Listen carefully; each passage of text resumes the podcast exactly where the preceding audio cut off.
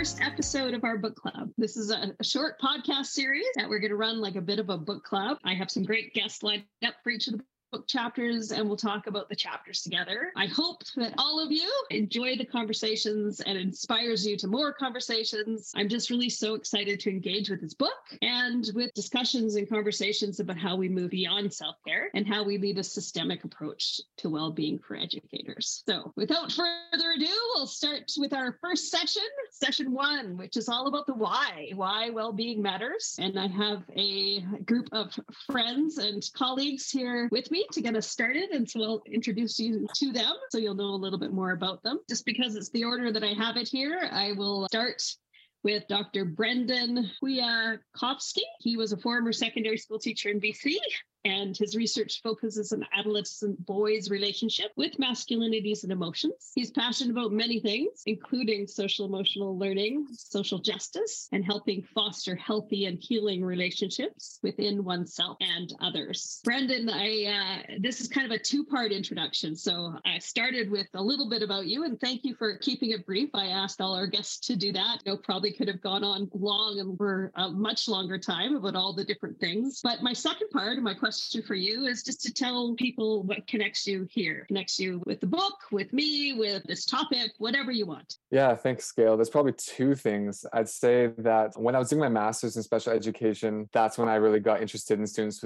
diagnosed with emotional and behavioral disorders. And I found out that teachers in British Columbia, but more widespread than that, the types of students that they are most stressed about or that pre service teachers feel most incompetent to teach are students with emotional and behavioral disorders. And that's primarily because of the classroom management piece and how much that impacts all the other learners in the classroom. So the fact that 80% of them also are boys is kind of what led me into the research about masculinity. And so I'd say that is kind of one area within special education where there's such high attrition rates. And so a book like yours that talks about the self-care and the support for educators, administrators in the systems that they care about, but sometimes don't receive support from as much as they need. That's one area that I think connects me to this book.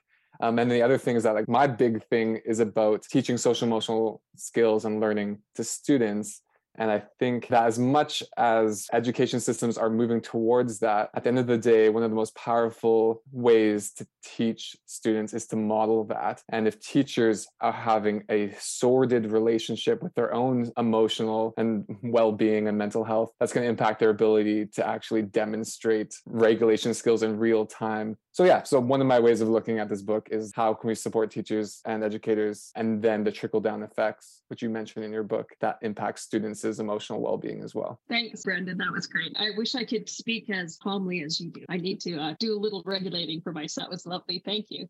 Our next guest introduced is vanessa white Vanessa is currently a district principal for Safe and Healthy Schools in a BC school district. She's worked in K to 12 as a teacher, a counselor, and has focused much of her career on social emotional learning, educator wellness, and resilience. Outside of work, she enjoys gardening, cooking, yoga, and hours by the beach, getting her property ready to host wellness retreat. Oh my goodness, even just saying that just makes me think, oh, how nice would that be? Vanessa, your turn. What brings you here? Some of it's in there, some of it, the connections are there. Yeah, I guess probably the, the biggest connection with you and your book.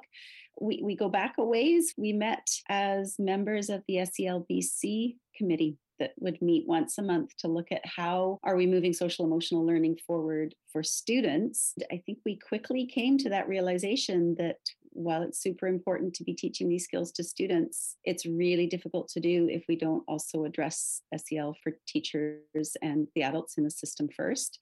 And so I love the fact that your book really focuses on the adults because they, they are the foundation. They are the people that are delivering this incredible education to all of these students. So for me, probably the, biggest connection was going through a bit of a, I don't know if I would say a self-care crisis, but certainly feeling pretty burnt out and and feeling overwhelmed with my job at times and making some moves making some changes and shifting some things. When I read the book, a lot of what was in there I could relate to. I could relate to a lot of the stories of the principals rushing home late at night, then having to work longer hours and spending their weekends. So it, it connected to me personally quite a bit. I'd like to think I'm sort of at the other end, trying to do something about it now and trying to make a difference and trying to give back to the system. I'm near the end of my career. I'm looking at ways to do things differently and give back to teachers and administrators that may be struggling or maybe not struggling doing really well and just needing a bit of a break. My goal is eventually to run some wellness retreats and hopefully to work with Gail some more. Yay. I was hoping you were going to add that at the end. yeah, thank you for mentioning SELBC, one of the great yeah. connectors and some amazing educators working there and connecting this across our province or trying to move it out that way. And also, yeah, just that personal connection. I think that's true for all of us, right? Mm-hmm. Is that, yeah, when we think about this stuff, we oh, we often start with the students and then we make that shift and say, hey, uh, the adults, uh, in the building too. And then all of a sudden it's like, oh, actually me. yeah. And the other adults. but yeah, yeah me because that lifelong practice part. Now I want to introduce Shirley. Uh, Dr. Shirley Giroux has worked with learners from early childhood to post-secondary. She's a registered clinical counselor and the school counselor for Valemount, BC, where she works half-time at the elementary school and half-time at the secondary. In 2021, Shirley completed certification as a compassionate systems leadership master practitioner through the Center for Systems Awareness at MIT. Based in part on her PhD research, Shirley works on behalf of schoolwide, in particular educator well-being, in a variety of settings across Canada and beyond. Well, I came back to Valemount. I went to high school here uh, I spent a couple of my high school years here, and my dad and my sister still live here. And I moved back here in 2019, in part because of a project that you, Gail, were involved with, which was the Rural Mental Health mm. Grant. That's not the specific name. And I know for Valemount in particular, it was focused on educator well being or adult well being. I had just earlier that year finished my doctorate looking at teachers' resilience with BC teachers and had discovered, you know, Valemount needed a school counselor. It was a full full-time mental health support position and yeah th- that that project was happening so it just seemed like it was okay yeah this is where i'm i'm meant to go back here, back to Valemount. You're living and working in your community. All right. Well, thanks, all of you. Excited to delve into our first chapter here. Uh, you guys actually get the introduction too, because you're the first ones. This is the the why, why well-being matters, and I was sort of reviewing it a little bit today, and it's such a good launch into all the other chapters that it made me want to dig into things more. I told you guys the question that I was going to ask, and I'll have to say that I I got it from from googling good book club questions. and this one really stuck out for me. The question is really just where did you put your sticky note? Where did you highlight if you're the highlighter type person? And the idea is really just to get at what resonated for you. Like what were the things that stood out for you? So why don't we go in a different order this time and start with Vanessa? Okay. I'm a, I'm a highlighter person. Okay. and I, I have to say, I think the big one, one of the big ones that stood out for me in this first section on why, I loved the fact that you included some data around the business case, because that's often where I find we end up needing to push in order to get this work moved forward. It's such a nebulous topic in terms of being able to prove that what you've done has actually made a difference because you can't really unprove that you didn't make a difference. Do you know what I mean? It's it's almost impossible to to show that it worked because the opposite feels like it's happening anyways. You know, where we've got people struggling, we've got people feeling like their self-care could use some support and a boost. And uh, we're always kind of feeling like, gosh, is anything we're doing working? You know, it's still happening. I always choose to think of what would be happening if we weren't doing this work. You know, it could be a lot worse, right? Things could be a lot more challenging. I think the fact that you included the information about the business case, included some research around, yeah, actually, there is research we can do to show that this work matters and that it does work and it does have an impact on society. I, I think that's a really important foundational piece. That was probably the big one for me in the why. And maybe it's because of the role that I'm in. You know, I, I have to make a lot of decisions around budget and I have to make decisions around where I'm going to be putting resources. Resources are always limited. And so having some data can really help in those tough decisions decisions around do I put in this program? Do I put in that program? Am I spending money on wellness? Am I spending money on something else? Right. Yeah. So having that data really can support making those tough decisions. Yeah, I think you're right on, Vanessa. I think it's important. I also wonder if we don't, we kind of feel a little uncomfortable about talking about the business case because, you know, it, it's about wellness and it should be authentic in that sense. We should do it just because it's a good thing to do. And yet, you're absolutely right. The business case actually really matters. And that's been one of the biggest learnings for me is that we need people on board and let them know the value of it in all of those different ways, right? If it was only about the business case, that maybe wouldn't be enough, but it has to have that included, right? Because people are making important decisions about budget. And in some ways, although we have all the data to show it, it is a new way of thinking, right? Like, you know, is money going to staff wellness? But we have to talk about it, right? Yeah. And we have to what be able to get that information to the people whose job it is to make those decisions, right? Yeah. So if you know the people making the financial decisions don't know that information, then how can they make the best decisions that way? Yeah. And you know in your heart that it's working. And you know in your heart it's the right thing to do. But explaining that saying, but it's in my heart.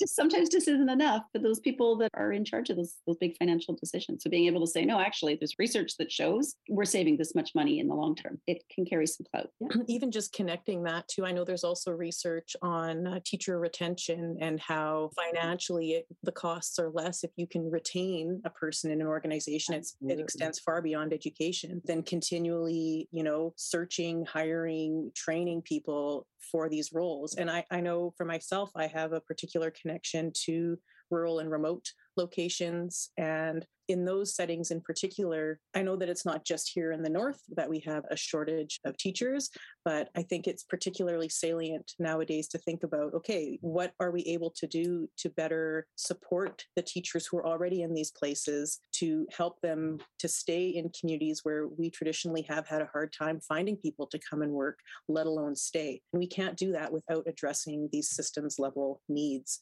right without making it helping helping people have that sense of community helping to provide that sense of community and connectedness when people often are they're moving here from ontario you know far away from friends and family possibly into a smaller place than they ever imagined even existed. So how do we do that work? And i think the financial implications touches on that as well yeah, definitely. Brendan, anything to add to that before we move on to the next one? Well, it reminded me of something that I just thought of while you were reading the book and this conversation now is kind of how backwards it seems that new teachers are often thrown a dog's breakfast of what to teach and like all the courses. Whereas once you establish yourself, then you kind of be like, same course, you've taught again and again. And I just think, yeah, on one hand, it's kind of the old school mentality of do your time and then you can relax it after. But it's also like you get really highly motivated teachers right out of school and give them things that they might not be as expert in and just get them to martyr themselves right away from the get go. It's not the type of approach that I think is healthy, is a, a nebulous word sometimes, but one that probably decreases or increases attrition rates and decreases retention rates as well mm-hmm. It's so interesting with things like that. And that's a perfect example of some of the things that are just the way we've done things, right? So it's not like anyone's trying to do something that's going to make things harder for new teachers or, you know, none of that. It's just the system that we come from. And because we haven't really just taken the time to think that through, like there could be a lot better ways to do some of these things that could embed well being into our practice at that systems level. That sometimes it's just that starting of the conversation, right? That says, oh, well, why do we do it like that? Is that the way it has to work? And there's a lot of those kind of examples because we have a system that's you know, existed and is sort of that traditional uh, system and way of being, that when we just start to talk about it through that lens of well being, we may make different decisions or at least try different things, right? That's what I love about the conversation around that. Thanks for that example. It was a really good one. I think the piece that stood out was actually in the introduction and just on that idea of how do we nurture and sustain teachers in their work and then kind of connected to that, how do we we build those systemic structures to foster that well-being and to help people stay connected to the pieces that likely brought them into teaching in the first place. I know that teaching is one of those professions that is often seen as having a vocational aspect to it. You know, people feel like it's something that they're drawn or called to do in some way, shape, or form, not necessarily staying with the same area of teaching. I know my for myself, I started as a secondary science teacher. And then actually, Brendan, when you were talking about your research, it reminded reminded me um, when I started my master's in counseling, I had a, I think he was about a year and a half, two years old. No, he was one. My son was one when I started my master's. At the time when I had him, I had started doing all this reading and research on basically, I've never been a boy, I've never had a son. What are some ways that I can help nurture his emotional landscape, you know, so that I am able to support him in becoming kind of like a whole human? And that's what really drew me into the area of infant mental health and then caregiver support because you can't provide the kinds of attention to children's needs if you're asking it from caregivers, whether it's their parent, their daycare provider, their teacher. If if those people are struggling and under resourced, they're going to do their best to provide that and to try and provide that because again, teaching and, and parenting to to an extent, you know, they do have these really strong kind of like a calling sort of an aspect to it in some ways, that vocational aspect. So when you were talking it, it reminded me of that. And that's what really drew me into this whole area of, of educator resilience and well-being was how do I raise a son who's a decent human being, you know, who is uh, comfortable with emotions? And I don't know if I've been successful. He's 16. He seems like a pretty nice guy. but that idea of purpose and being able to stay connected to that sense of purpose in the work that we do as educators whether it is as a, as a classroom teacher at any level or a support teacher, school counselor. I've been a principal in that role there. Same thing, you know, how do I support these people, uh, the adults in this building, so that collectively we can have this environment where we do feel cared for. Each of us feels cared for, and that you know it when you walk into the school. I wanted my school to be one of those places where you could walk in and you knew that, oh, yeah, this is a pretty good place to be. So, long story short, that's what stuck with me was how do we create and sustain these spaces where people are able to be connected to those those deeper, those personal reasons that they might have, which again are also I know from my own research that that is also then tied to well-being, right? That sense of vocation is very much connected to a sense of overall well-being. So. Mm. That's what stuck with me.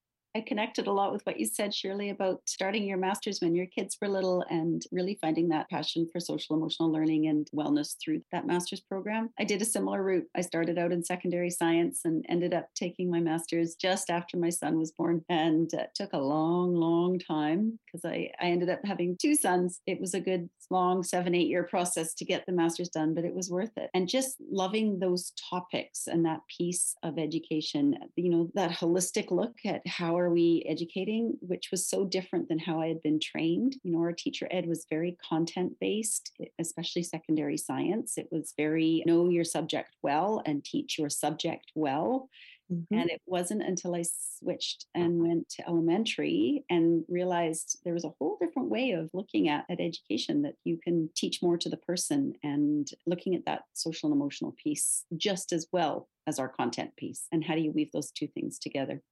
Yeah, when I was listening to the conversation and hearing about like feeling your way through the book, I always tend to go towards like a gendered lens of viewing like how our feelings often viewed in workplaces and often it's associated more with the feminine and thinking more with the masculine. And administrators, proportionally for how many educators are women, that proportionally it's like 50 50 in BC for administrators being men and women, even though I think it's, oh, I can't remember the stat off the top of my head. But, anyways, I was just thinking about the uh, start of this conversation talking talking about the shrewdness to talk about the business aspect of social emotional support, uh, support for staff and educators, but also kind of the essence of can we cognitively logic our way to our hearts and to our bodies and to feeling. And so that I think sometimes that is a path towards our bodies and our hearts, but I wonder how much skepticism or biases ingrained in people that don't want to be too touchy feely. This is too touchy feely for me to get to that place. Uh, maybe it's not as action oriented as you can like it's just not doing enough for me or it's kind of getting in the way of what i can do if i just use my mind at it. Your book really highlights the importance of the body which i don't know if it's my sticky note time yet i can save that. Yes it's your sticky note time. So yeah i'll jump into that is that like one thing i didn't realize getting a phd is i didn't realize how many people reach out to you to read their books and to do something with their books. So i've been doing that more than i ever thought but this was actually really enjoyable to read and i genuinely mean that there was lots of aspects but the one that i think and i have a bias towards that like i think is at the root of so many ailments in society and I don't think you ever used the word, but you were definitely talking about it, was like embodiment, the importance of getting back to our bodies and our nervous system. So the parts about the stress cycle and the contagion effect. I highlighted what I think is like the key thing for so many things but the key thing that I thought in your chapter is at first you have to notice it happening. And what you're referring to there is noticing what's going on in your nervous system. As a teacher who's trying to survive and like do everything, like you're not stopping to take notice. I was like, how, when I was a first teacher, like, how do people go to the washroom as a teacher? how do they eat their lunches? Like, I could not find time to do those things. And we're denying our, our needs. The one thing that um, I can't remember which anecdote it was in the story,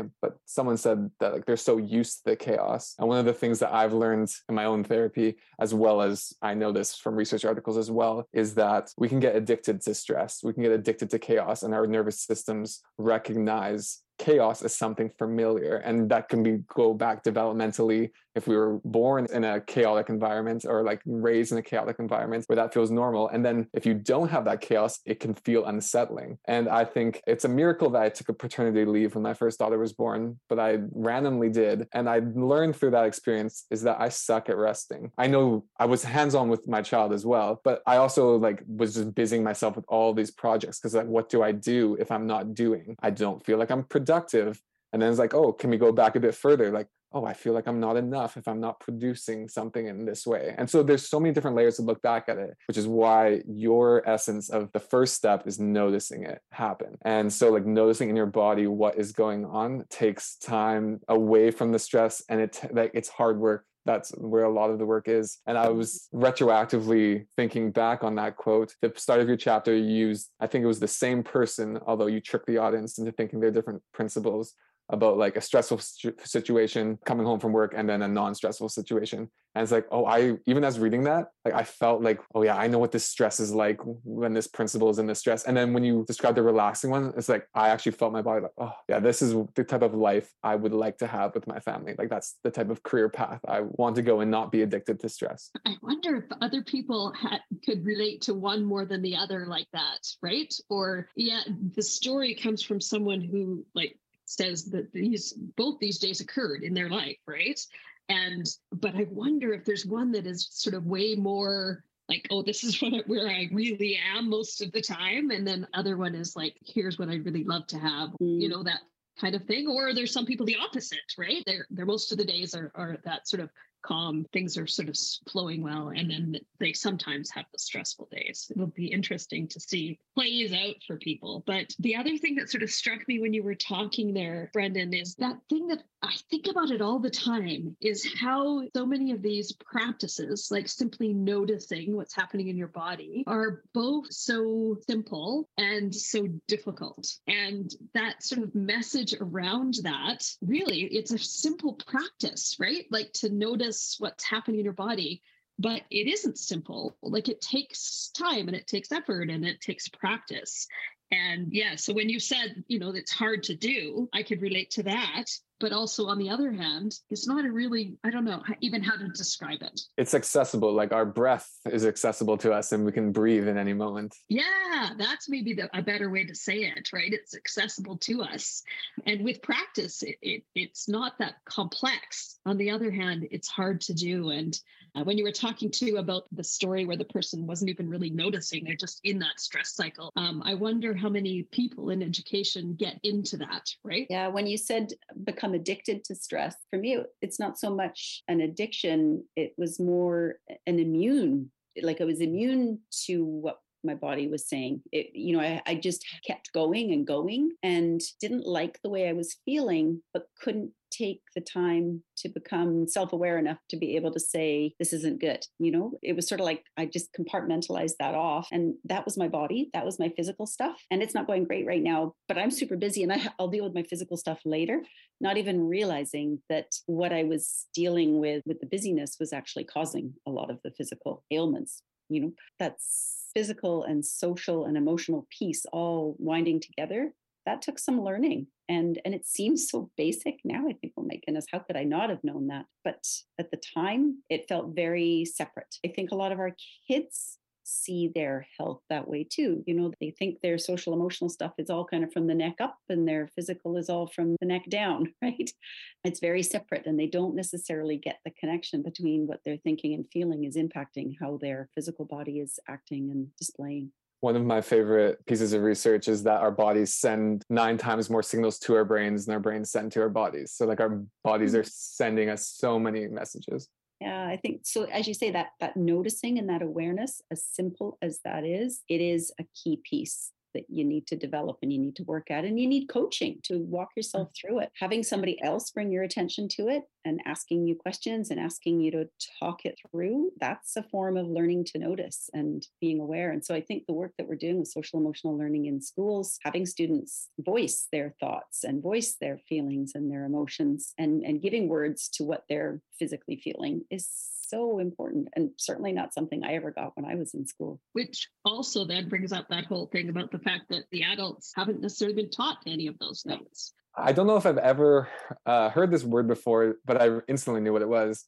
And I really like that I got introduced to the term in your book presenteeism, not absenteeism. Educators who are present, but not, well, I guess you can define it better, but like educators who are there, but not giving it their all or don't feel valued. So they're not, yeah, it's not, it's not not giving it their all. It's just that they are not showing up fully, either due to capacity or willingness. Would you agree with that?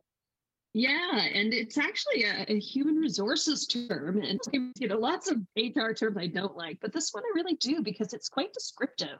And yes. we all, I don't know, I think we all know people who are there. And it's a self protection kind of mode. It's certainly not only in education, it's a workplace word. I just am not going to give it my all anymore, right? I'm going to be here. I'm going to do what I need to do but I'm not connecting. I'm not doing that work with enthusiasm. And it comes of a place of of hurt, really, of feeling not valued. Of I just think it's a really first of all, it's a good one to notice. But they've also done the research about how much that again, going back to the thinking thing and the uh, impact financially that that actually has. Uh, so it has that heart impact because I mean can you imagine like being in a workplace that you just don't want to give yourself to? I mean, that that's hard for yourself and the other people that you're serving in in this service type industry. Yeah, I noticed this come up a lot after, after there had been a series of strikes in British Columbia, a lot of other teachers being like, you know, I'm just kind of done doing anything extra and doing things like I just I feel really burnt out and done and not what you said in the book. They don't feel valued for doing what they do. And I think going back to the financial piece is that sometimes just being compensated for our time with money is a great motivator of feeling valued. And I use one example, me and three teachers, my last year teaching before my PhD, we got $7,000 for flexible seating for our classrooms. I cannot tell you how invigorating it was. Like we stayed after school just like planning out all of these different things, the three teachers of us, having money to like make our classes like beautiful and design in the way that we want. I literally wish that every teacher could have the experience of like a $10,000 makeover for their classroom. It was so invigorating. My lesson plan, like every aspect just felt enriched. And then that of course passes on to students as well. I know that sometimes the union doesn't want to say we don't want money for kids type equate things down to the money thing, but money is is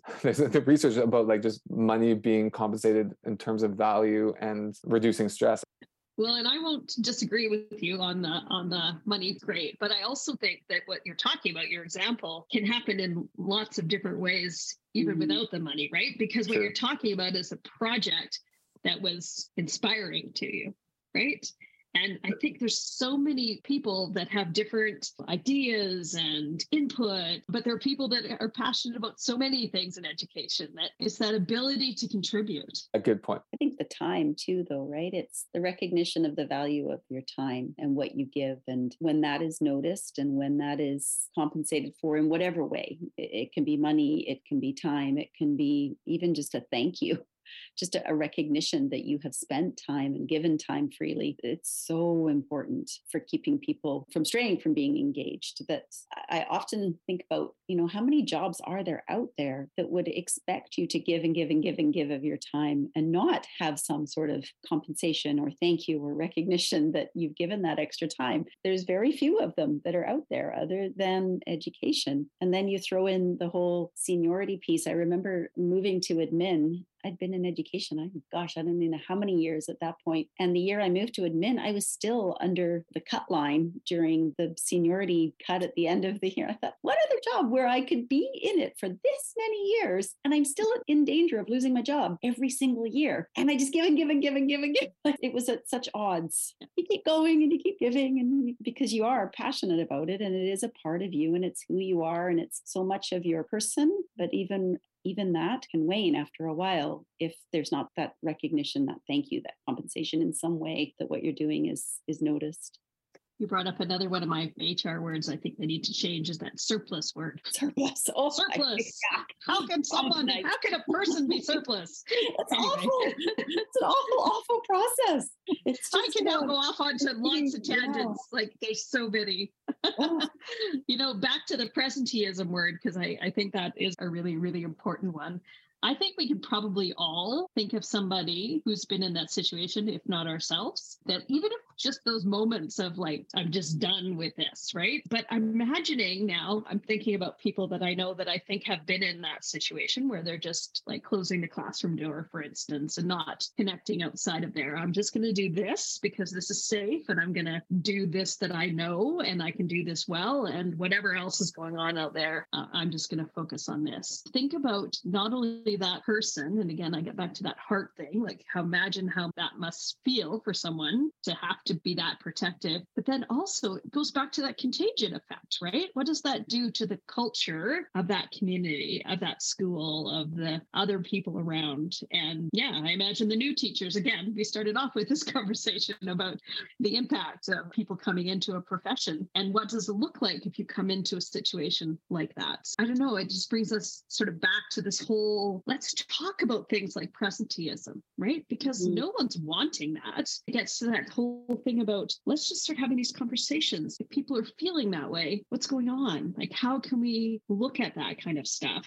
We see it. Like, I think if I asked you guys, or if I have a, a whole group of people in education, almost everyone could tell us a story about someone who was feeling that way or acting that way. I don't really think we've talked about that before. Vanessa was saying you're also touching on teaching is also a profession that happens to be very closely bound up with identity. Teachers identify very strongly with themselves as their work as a teacher. That's not true for all professions, all lines of work. It's true to varying degrees. For teaching, it does tend to be one where identity and work are very closely intertwined. So when you do have that presenteeism, that is definitely going to be having negative repercussions on that person. I think going back to kind of what spurred this part of the conversation about money, I think often it's more being asked, you know, what do you need? And sometimes people aren't going to have the capacity to even begin to imagine what they might need or what they might do. And in, in that case, it can be an affirming thing to say, well, I noticed that you seem to really light up during that unit that you did with your students when you had them in the hall building catapults. I noticed that you were just just like you lit up. I could tell that that's something that you really engaged with.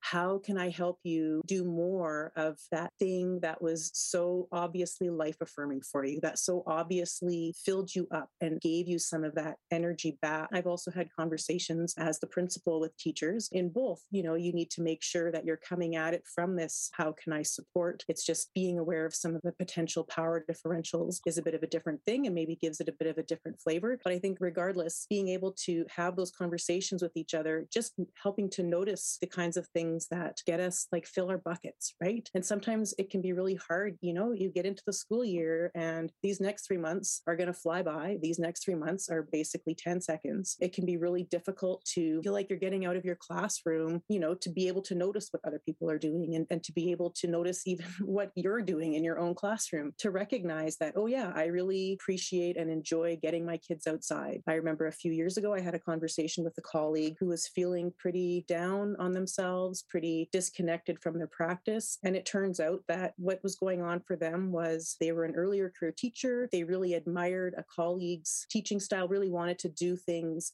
in this classroom, they were kind of mentoring into a position. They wanted to do things the same way as their colleagues. They really admired their style, but there were just a few things that it meant that they weren't doing. The absence of those few things was clearly, it was taking a toll on the person. They didn't feel as connected to their practice. So we had a conversation about who are you? How can you teach who you are? How can you make sure that you have that congruence between who you are, what you value, what gets you excited, how you're going to bring that to this work. Because if you're excited, then the kids will be excited, right? And if they're not excited, at least you're enjoying it, you know?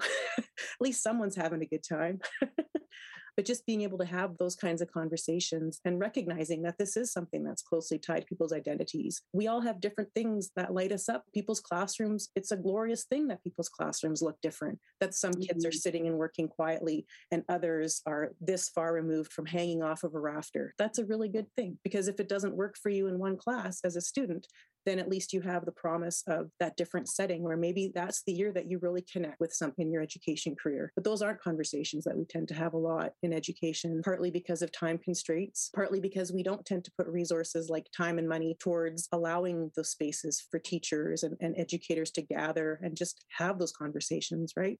So much potential, so much potential out there. Mm-hmm just to have the conversations, right? And you know the good things that are going well, and the hey, do we have to keep it doing it this way? We have had some great discussions about our chapter for you. If there's anything else you want to add before we kind of wrap up here, anything else you want to get in there? Go buy the book. Go buy the book. Self promotion sucks. So yeah, you should do it. Uh, I like that. That's a good one. Uh, you brought up, first of all, you brought up so many things that are we'll dive into more in the other chapters. Uh, because it is a bit of an overview. Connection belonging you know all the different things that that we brought up here today. But also yeah just being able to have this conversation. This is my hope. Yes i hope lots of people go out and buy the book but more so have the conversations, right? So that we can share these ideas and start to talk about how we can make things better for people and make some systemic change towards well being. So it just becomes kind of the way we do things and embedded in our practice. Not necessarily hugely difficult, but, you know, fairly easy small practices, but that do take effort. All right, you guys, thank you so much.